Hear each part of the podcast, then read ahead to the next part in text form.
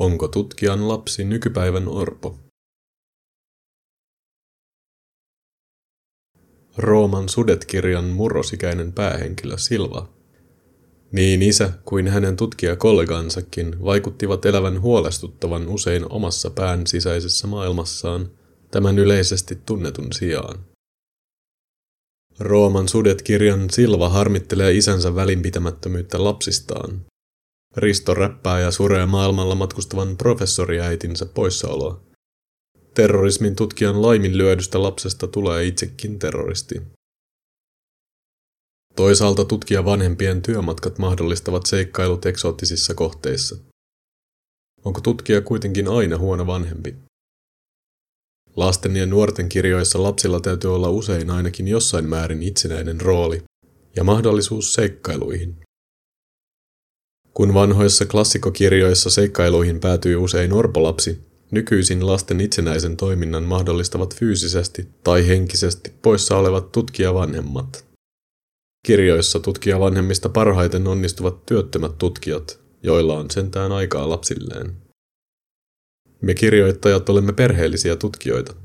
Suomalaisia 2000-luvulla kirjoitettuja lasten ja nuorten kirjoja lukiessamme olemme pohtineet, millaisen kuvan jälkikasvumme saa tutkijan työstä ja tutkijoista vanhempina. Millaisia asenteita ja stereotypioita tutkijan työtä kohtaan lasten ja nuorten kirjat kuvastavat? Tutkijoihin liitetään ainainen matkustaminen joko lasten kanssa tai ilman, uppoutuminen työhön perheen kustannuksella, tunnekylmyys ja elitismi sekä työlle omistautumisen vastapainona työttömyys.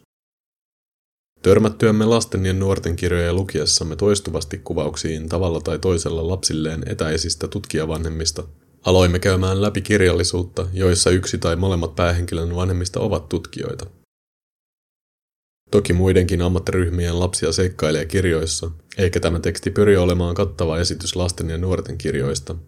Varsinainen analyysi tutkijoiden yleisyydestä huonoina vanhempina suhteessa muihin ammattiryhmiin vaatisi systemaattisempaa perehtymistä kirjallisuuteen.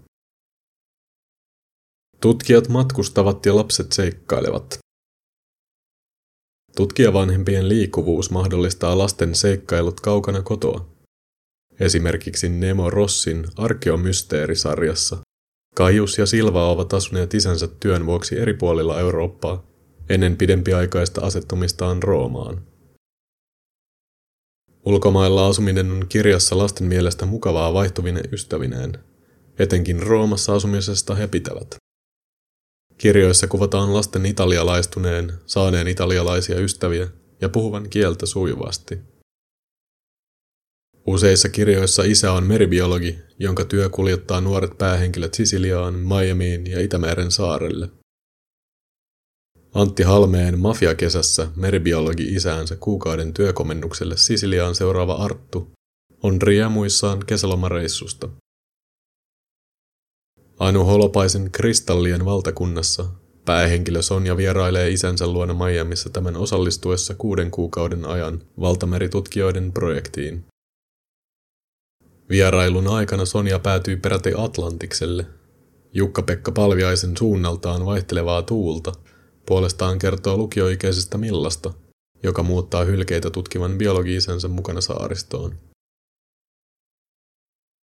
Dekkareistaan tunnetun oululaisen Ari Paulovin kirjassa Surmankarin vangit neljän varhaisnuoren joukkio päätyy rikollisten jäljille – kun yhden nuoren kansainvälisesti tunnettu ydinfyysikkoisä lähtee yllättäen konferenssimatkalle kesken kesämökkiloman.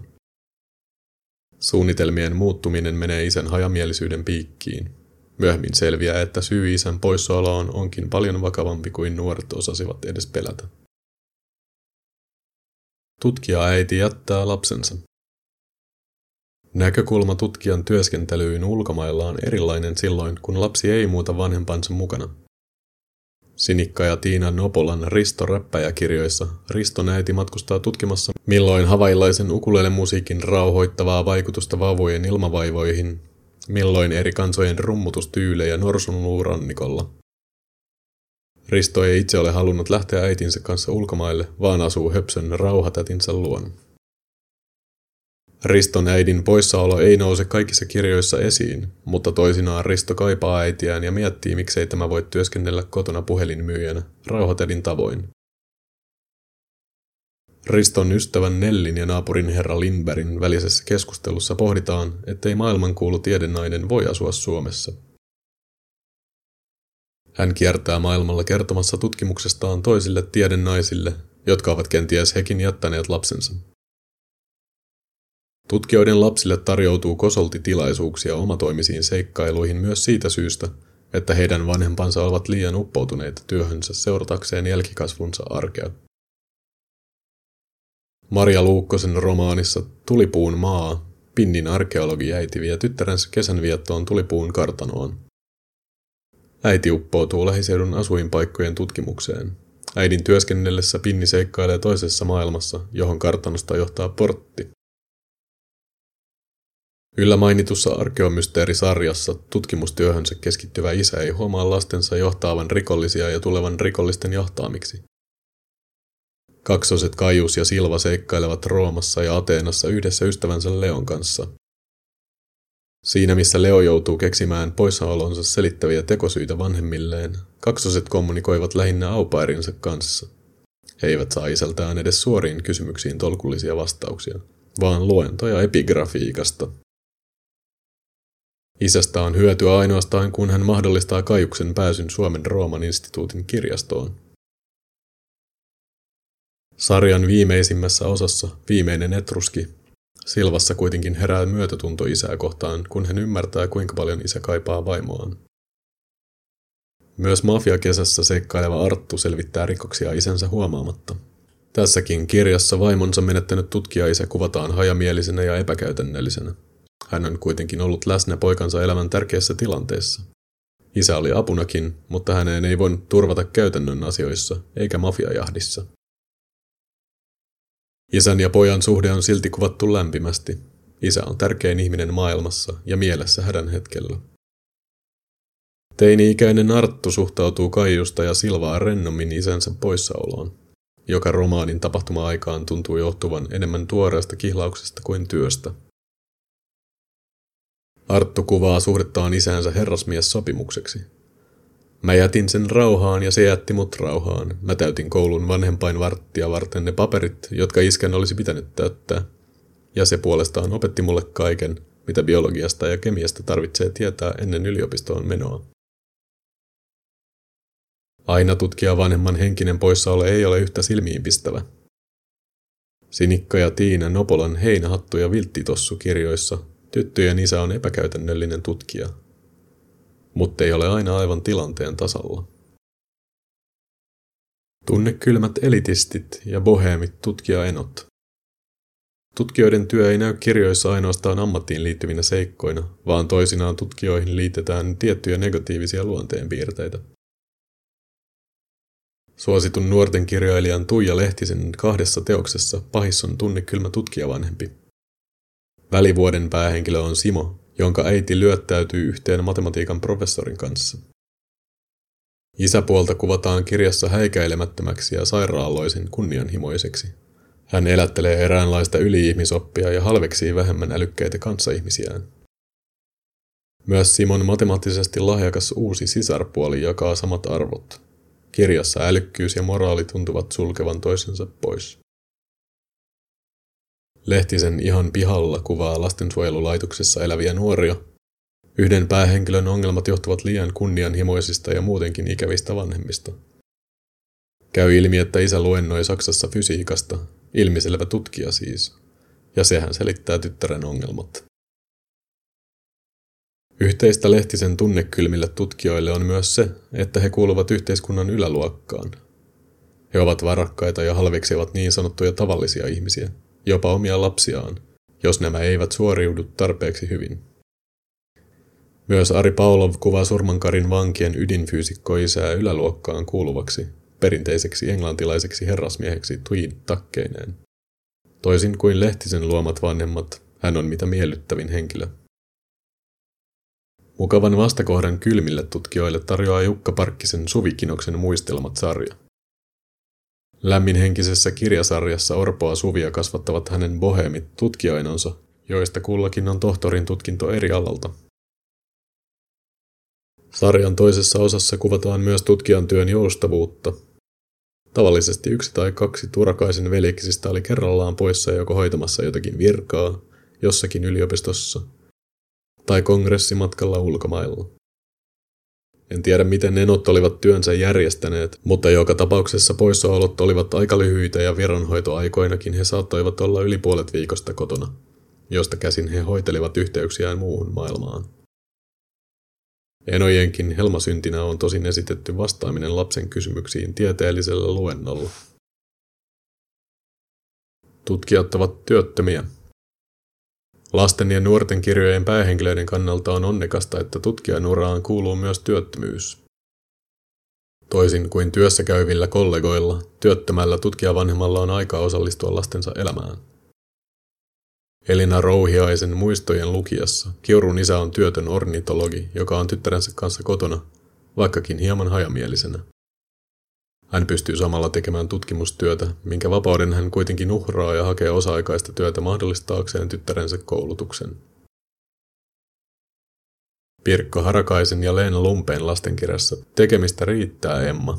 Lapset nauttivat, kun saavat tutkia isänsä kokonaan kotiin. Isä selittää lapsille, miksi haluaisi tehdä töitä, vaikka tykkääkin olla lastensa kanssa kotona. Pienille lapsille suunnattuun lyhyen kuvakirjaan on saatu hienosti sisällytettyä ajatuksia työn palkitsevuudesta ja siitä, kuinka on mielekkäintä tehdä työtä, johon on saanut koulutuksen ja jossa on hyvä. Isä toteaa, minä olen tutkija. Tai siis olin. Tai olen minä vieläkin. Ammatteja on ihan valtavasti ja on tietysti hienoa, jos saa työkseen tehdä sellaista, mistä tykkää ja mitä pitää tärkeänä. Tutkijan lapsella on rankkaa. Nuorten kirjoissa osa tutkijoiden lapsista hyödyntää vanhempien poissaolon seikkailemalla. Toiset kohtaavat elämässään erittäin rankkoja asioita ja joillekin käy lopulta huonosti. Annika Lutherin kodittomien kaupunkidystopiassa tutkija-äiti, jälleen meribiologi, on jäänyt Helsinkiin, kun muu väestö on evakuoitu nousevan meriveden alta Jyväskylään. Lilja saa 15-vuotiaana tietää, että hänen tädiksi luulemansa nainen onkin hänen äitinsä. Lilja kokee äitinsä asettaneen tutkimustyönsä lapsensa edelle. Miksi helvetin helvetissä hänen äitinsä oli lähettänyt pikkulapsensa matkoihinsa ja jäänyt itse aloilleen? Ei yhden ihmisen tieteellinen työ niin tärkeää voinut olla, vai, vai voiko? Ehkä Sassa oli itsekäs hirviö. Ei, sitähän ei ollut. Myöhemmin paljastui, että Sassa-täti oli luullut vauvansa kuolleen myrskyssä. Kasvatti vanhemmat perustelevat lapsen kaappaustaan sillä, että Sassa oli huono äiti. Hänen mielestään lapsi ei muuttanut tutkijan elämää lainkaan ja tämän saattoi ottaa mukaan vaarallisiin kenttätöihin. Terhi Rannelan romaanissa Taivaan tuuliin lahjakas ja kunnianhimoinen puoliorpo Aura alkaa ihannoida terrorismia hänen vanhempansa ovat terrorismin tutkijoita. Isän etäisyys ei johdu pelkästään tutkijan ammatista, vaan puolison kuolemasta. Toisaalta Aura on joutunut koko elämänsä kilpailemaan vanhempien huomiosta näiden työn kanssa. Nuorten kirjoissa tutkijat ovat erityisen epäonnekkaita perheelämässään. Moni kirjojen tutkijavanhemmista on menettänyt puolisonsa ennenaikaisesti ja joutunut kasvattamaan lapsensa yksin. Klassisten lasten ja nuorten kirjojen orpoteema jatkuu siis uusissa kirjoissa tälläkin tavalla. Omia kokemuksia tutkia vanhemmuudesta. Lasten ja nuorten kirjoissa on useita etäisiä tutkijavanhempia. On perusteltua olettaa, että ne heijastavat laajemman yleisön käsityksiä tutkijoista ja tieteenteosta. Kummitteleeko taustalla myytti hullusta tiedemiehestä tai niin sanottu herraviha elitistisiinä pidettyjä tutkijoita kohtaan? Selittävätkö nämä käsitykset ajoittain ilmeneviä tieteenvastaisia asenteita yhteiskunnassa? Pitäisikö tiedeyhteisön viestiä tutkimustulosten lisäksi siitä, että me tutkijat olemme aivan tavallisia ihmisiä? Omasta kokemuksesta tiedämme, että tutkijan työ on enimmäkseen arkista puurtamista verrattain huonolla palkalla. Ei siis järin yläluokkaista touhua. Työpäivät ovat toki pitkiä, Matkustaminen tosiasia ja väliaikaiseen asumiseen ja työskentelyyn toisessa kaupungissa tai maassa ohjaavat liikkuvuusvaatimukset haastavia perheellisille. mutta joustavat työajat mahdollistavat myös yhteisen ajan lasten kanssa. Varmasti jokainen perheellinen tutkija, kuten moni muukin työssäkäyvä vanhempi, joutuu pohtimaan, kuinka saada aika riittämään sekä tutkimustyölle että perheelle. Onko oikein edellyttää perheeltä muuttamista yliopistokaupungista ja maasta toiseen?